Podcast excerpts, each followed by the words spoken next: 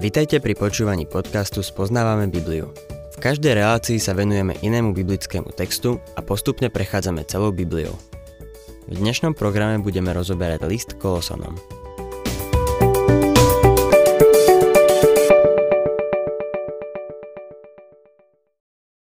Milí poslucháči, dúfam, že máte svoje Biblie otvorené a dnes budeme pokračovať v Kolosanom 2. kapitole od 9. verša. Nakrátko sa však chcem ešte vrátiť k 8. veršu. Dajte pozor, aby vás niekto nepriviedol do otroctva prázdnym a klamným filozofovaním, založeným na ľudských podaniach, na živloch sveta a nie na Kristovi. Ako sme si už povedali, v tejto kapitole Pavol varuje Kolosanov pred piatimi omylmi, ktoré ich ohrozovali a ktoré sú stále hrozbou pre dnešnú cirkev a veriacich. Ako prvé hovorí o zvodných rečiach. Človek sa ľahko dá uniesť človekom, ktorý je rečník, ale ktorý nekáže a neučí Božie slovo. V tomto odseku, ktorý máme pred sebou, sa zaoberá filozofiou. Ďalej sa bude zaoberať zákonníctvom, potom mysticizmom a nakoniec asketizmom. Toto všetko, čo nakoniec zničilo svedectvo cirkvy v tamtej oblasti, kde evanilium predtým pôsobilo tak mocne a mnohí prišli k spasiteľnému poznaniu Krista, hrozí dnes aj nám. Pavol v tomto verši hovorí o prázdnom a klamnom filozofovaní založenom na ľudských podaniach.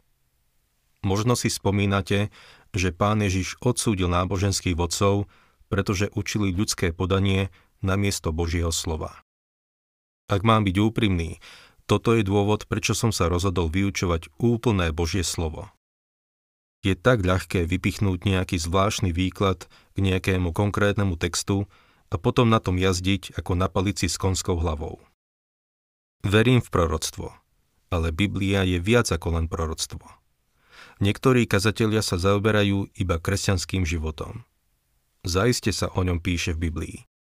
Ale v Biblii je toho oveľa viac. Preto si myslím, že je veľmi dôležité, aby sme študovali celé Božie slovo. Pavol píše o filozofovaní založenom na živloch sveta a nie na Kristovi. Živly je preklad gréckého slova stoicheon, čo znamená to, čo je základné. ABC. Poda ktorí ľudia sa pokúšajú zakladať svoj kresťanský život na dákom svetskom systéme, ktorý sa javí tak jednoducho. Naším základom nie je filozofia alebo svetský systém. Naším základom je Kristus. Ďalej Pavol hovorí o Kristovi. Predsa v ňom telesne prebýva celá plnosť božstva. V ňom prebýva všetka pléroma. Toto je nesporný výrok o Kristovom božstve. Nemohol to už povedať jasnejšie. V ňom prebýva všetká plnosť božstva. Nie len 99,44%, ale 100%. Desiatý verš. Aj vy ste dosiahli plnosť v tom, ktorý je hlavou každého kniežatstva a mocnosti. Dosiahli ste v ňom plnosť. Plnosť je v tomto verši námornícky výraz a dalo by sa to preložiť aj takto. Ste pripravení na životnú plavbu v ňom. Nie je to pekne povedané? Si pripravený na životnú plavbu v Kristovi a nech už čokoľvek potrebuješ na tú plavbu, nájdeš to v ňom. Mohli by sme povedať, Kristus je odpoveď. Aká je tvoja otázka? Čo potrebuješ? Nechal si sa uniesť ľudskou filozofiou. Obráť sa ku Kristovi. Nechal si sa oklamať s vodnými rečami. Nechal si sa uniesť nejakými systémami a ľudským podaním. Obráť sa ku Kristovi. 11. verš. V ňom ste aj boli obrezaní obrieskou, vykonanou nie rukami, ale Kristovou obrieskou vyzlečením z telesnosti. Pavol im hovorí, aby sa zbavili toho, čo je len vonkajšie. Skutočná obriezka je znovu zrodenie. Galatianom to v 6. kapitole v 15. verši vysvetlil takto. Lebo nezáleží ani na obriezke, ani na neobriezke, ale na novom stvorení. Novým stvorením sa staneme vtedy, keď prídeme ku Kristovi a uveríme v Neho ako svojho spasiteľa spočinieme v ňom, stotožníme sa s ním. 12. verš. Keď ste s ním boli v krste pochovaní. spolu s ním ste boli aj vzkriesení vierou v moc Boha, ktorý ho vzkriesil z mŕtvych. Lord Hindhurst, prvý štátny tajomník Spojeného kráľovstva, ktorý mal veľmi bystrú myseľ v oblasti práva, povedal Celkom dobre viem, čo je to svedectvo. A poviem vám, také svedectvo, aké je o vzkriesení, ešte nič nevyvrátilo. Kristova smrť a vzkriesenie je historický fakt. Keď Kristus zomrel, my sme zomreli v ňom. Zaujal naše miesto. A keď bol vzkriesený, my sme boli vzkriesení v ňom. Teraz sme spojení so živým Kristom. Je veľmi dôležité, aby sme si uvedomili, že sme spojení so živým Spasiteľom. Je dôležité pamätať na to, že žiaden vonkajší obrad nás neprivedie ku Kristovi. Otázka je, či sme znovu zrodení. Či skutočne poznáme Krista ako spasiteľa. Ako poznáme, sme s ním stotožnení. Stotožniť sa s Kristom znamená vyzliecť sa z telesnosti Kristovou obriezkou, čo je duchovná obriezka.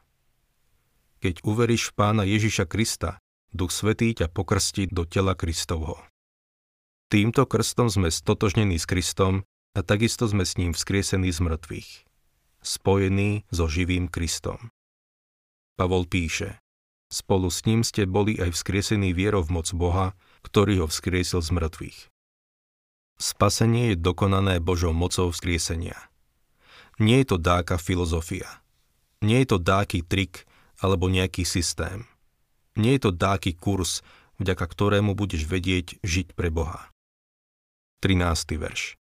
Aj vás, ktorí ste boli mŕtvych v previneniach a neobriezke svojho tela, oživil spolu s ním, keď nám odpustil všetky previnenia. Spasenie nie je zlepšenie starej prirodzenosti. Je to vštepenie novej prirodzenosti. Pavol musel jednať s dvoma systémami greckej filozofie, ktoré boli v tom čase populárne. Diametrálne sa líšili, ale obidva vyšli z toho istého hniezda. Jedna filozofia bola stoicizmus a druhá epikureizmus. Stoici učili, že človek má žiť vznešene a na smrti nezáleží. Myšlienka stoicizmu spočívala v tom, aby sa človek držal svojich chúťok a bol ľahostajný voči meniacim sa podmienkam. Tvrdili vlastne niečo takéto. Nenechaj sa povznášať šťastím, ani nebuď skľúčený nepriazňou osudu. Verili, že človek je viac ako okolnosti a duša je väčšia ako vesmír. Ako vidíme, bola to odvážna filozofia. Problém však bol, ako podľa nej žiť. Je to ako ľudia, ktorí hovoria, že žijú podľa kázne na vrchu, ale v skutočnosti sú od nej na míle vzdialení. Epikurejci učili, že všetko je neisté. Nevieme, odkiaľ sme prišli, nevieme, kam ideme. Vieme iba to, že po krátkom živote sa stratíme zo scény a je márne odopierať si akékoľvek súčasné radosti vzhľadom na neistú budúcnosť. Jedzme, píme, veď zajtra zomrime. Je zaujímavé si všimnúť, že obidva tieto systémy sa pokúšali vysporiadať s telom. To znamená so starou prirodzenosťou, ktorú máme. Nie s mesom a kostiami. Stará prirodzenosť funguje prostredníctvom našich starých zvykov, starých túžob, starých skúšok a pokušení. Ako to dostaneme pod kontrolu? Ľudia nám ponúkajú všetky možné triky a systémy, ktoré nám majú pomôcť žiť kresťanský život.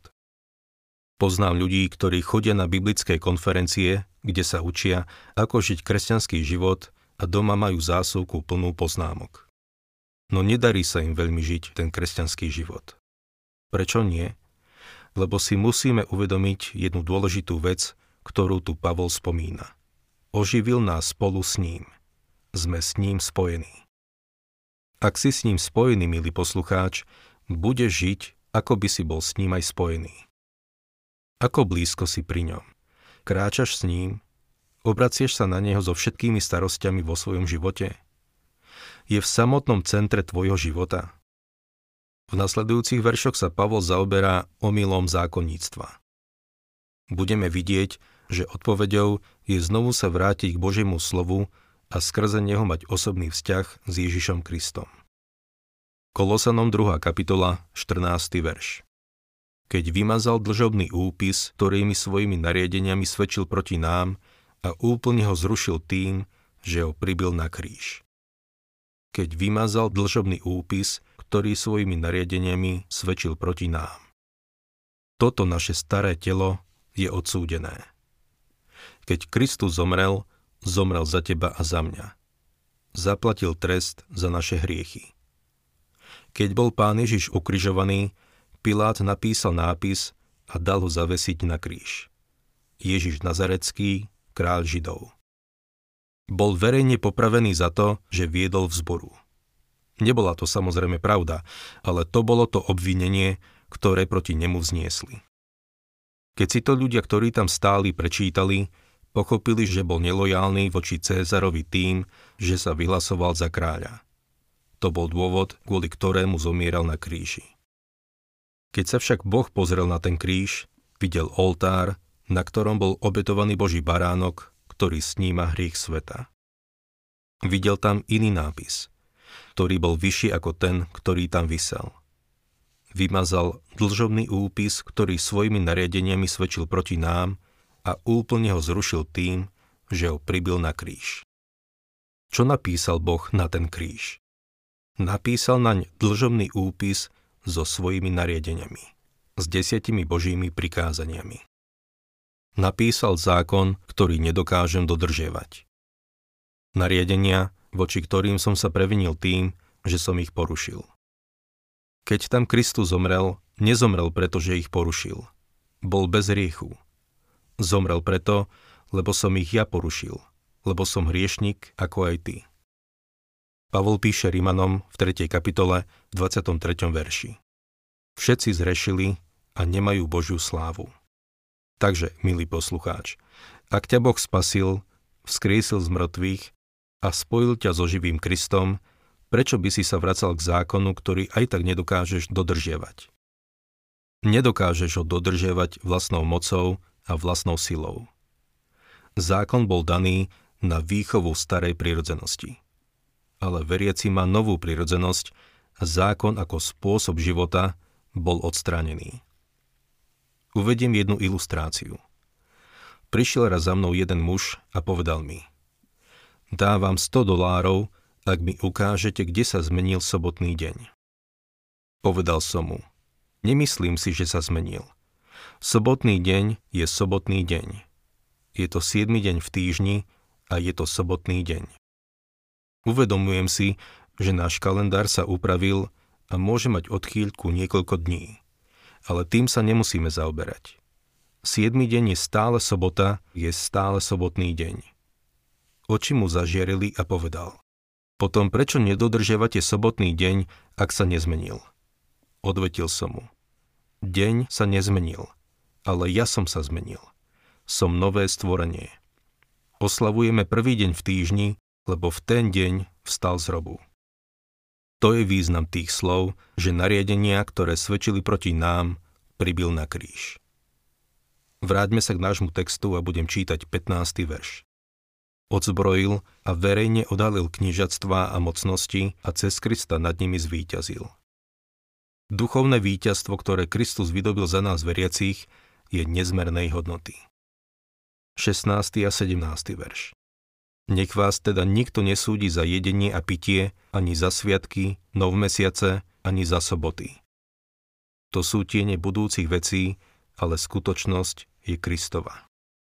Veriaci nemá dodržiavať nariadenia, ktoré sú iba rituálne a liturgické. Nemajú žiadnu hodnotu. Áno, Boh dal ľuďom v starej zmluve isté rituály. Tak čo sa zmenilo? Pavol vysvetľuje, že to boli tiene budúcich vecí. Naše slovo fotografia je grécke slovo, ktoré tu má význam tieňa. Všetky starozmluvné obrady zákona boli ako negatív fotografie. Boli len obrazom Krista. Teraz, keď Kristus prišiel, máme realitu. Prečo by sme sa vraceli a pozerali sa na fotku? Počas vojny som vykonal viacero sobášov a spomínam si konkrétne na jeden mladý pár, tu spasadený. Viacerí mladí muži museli narukovať a niektorí z nich položili svoj život. Tento mladý muž takisto narokoval a kým bol preč, táto mladá nevesta nosila tú najväčšiu kabelku, akú som kedy videl. V tej kabelke mala jeho obrovskú fotografiu. Väčšinou ľudia nosia malé fotky, ale nie toto dievča. Nosila fotografiu, ktorú by mohla zavesiť na stenu. Väčšine ju vyťahovala z kabelky a ukazovala ľuďom. Hovorila, nie je krásny. Len tak medzi nami podľa mňa nebol. Bol to výborný chlapec, ale nie pekný. Potom sa jedného dňa vojna skončila a on sa vracal domov. Išla ho čakať až do Sietlu v štáte Washington. Čo si myslíte, že urobila, keď ho uvidela vystupovať z lode? Myslíte si, že vytiahla tú fotografiu a pozerala sa na ňu? Myslím si, že ju nemala ani so sebou. Videla ho a keď ho zbadala, nepotrebovala tú fotku hodila sa mu do náručia a objela ho. Musíme sa zbaviť kolotoča seminárov, osvojovania si trikov, skákania cez obruče a skratiek k hojnému životu. Niektorí sa nazdávajú, že ho už dosiahli. Prestaňme nosiť zašlú fotografiu, keď máme realitu. Kristus vo vás, nádej slávy. Teraz sa dostávame k varovaniu pred mysticizmom. 18. a 19. verš. Nech vás nepripraví o víťaznú cenu nikto, kto sa vyžíva v poníženosti a uctievaní anielov, kto sa nechá unášať tým, čo videl, bezdôvodne sa nadúva pod vplyvom svojho telesného zmýšľania. Taký človek sa nedrží hlavy, z ktorej celé telo, vyživované a pospájané kludmi a šľachami, rastie Božím vzrastom. Toto je ďalší z bodov, v ktorom ľudia schádzajú z cesty. Pavol tu odsudzuje gnostikov, ktorí len predstierali múdrosť. Dnes máme v kostoloch ľudí, ktorí si na základe svojej zbožnosti myslia, že sú niečo viac. Volám ich duchovní snoby. Z vlastnej skúsenosti viem, že sú to ľudia, ktorí vo všeobecnosti nepoznajú Bibliu. Kto sa nechá unášať tým, čo videl. Pavol tu má na mysli údajné videnia, čiže veci, ktoré ten človek reálne nevidel. Je to len predstieranie, že človek má niečo, čo reálne nemá. Taký človek sa nedrží hlavy. To znamená, že takí ľudia majú s Kristom laxný vzťah. Posledné varovanie sa týka asketizmu. 20. až 23. verš. Ak ste teda s Kristom zomreli živlom sveta, prečo sa ako tí, čo žijú vo svete, podriedujete predpisom? Neber do rúk, neokús, ani sa nedotýkaj. Veď sú to iba ľudské príkazy a náuka o veciach, ktoré sa použitím ničia. Vyzerá to ako múdrosť, ako zvláštny prejav nábožnosti, seba ponižovania a telesného umrtvovania.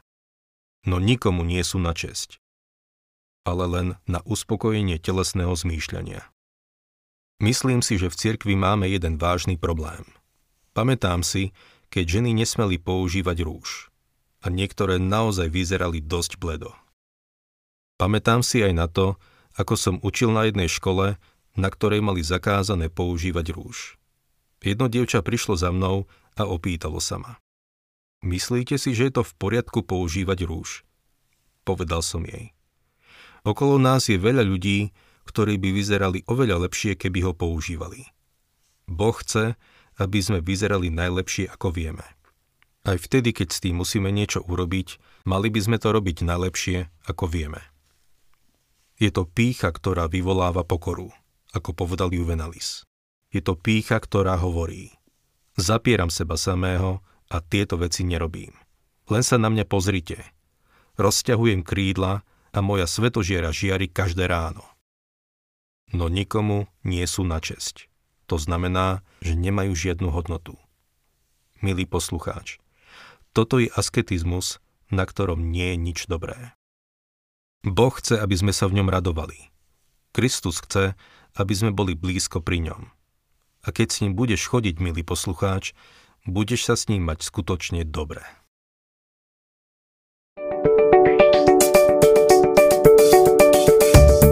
Ak sa vám páči program Spoznávame Bibliu, budeme radi, ak ho odporúčite svojim známym a dáte like, alebo nás začnete sledovať na facebookovej stránke Spoznávame Bibliu. A ak vás niečo oslovilo alebo zaujalo, napíšte nám cez Facebook alebo na adresu spoznávame.bibliu zavinač gmail.com.